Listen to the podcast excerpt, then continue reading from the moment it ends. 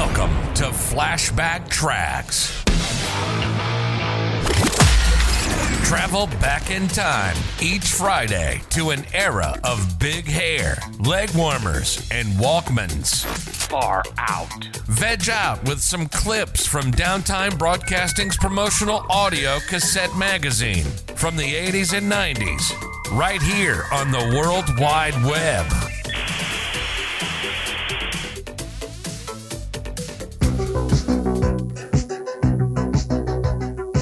Selling 101, the Sales University of the Air.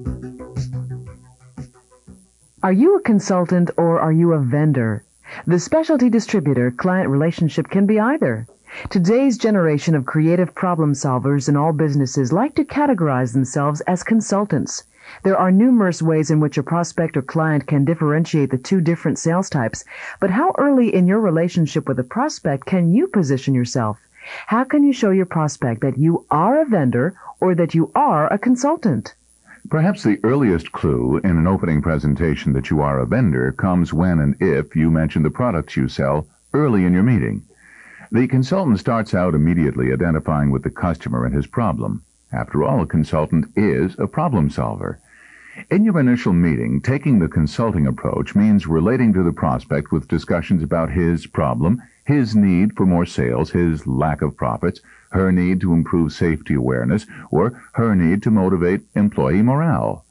The consultant opens the presentation with a needs analysis well before mentioning possible solutions to a problem. The needs analysis most often comes from homework done before the call. The vendor, on the other hand, will begin in some way to mention products or even present them. Once the need or problem has been identified, the consultant doesn't reach into a bag of solutions yet. It's still too early and it will turn the consultant into a vendor. Rather, the next move to establish a consulting relationship is to define or quantify the potential solutions that can be offered to cure the problem.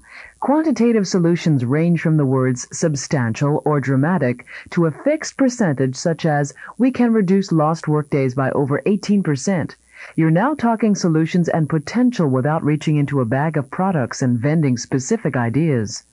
The next step in establishing your relationship as a consultant in the initial presentation is to take upon your shoulders the objective of solving the problem with the prospect. And finally, as in any sales transaction, the closing. Ask for the opportunity to solve the prospect's problem together with him in a partnership, utilizing the tools and creativity you and your company bring.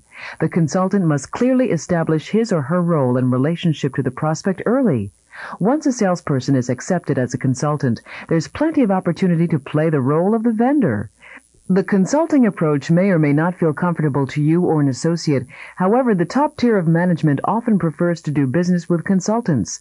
And in today's highly competitive business environment, prospects are less likely to bid and change to your competitor if they have confidence in your consulting ability.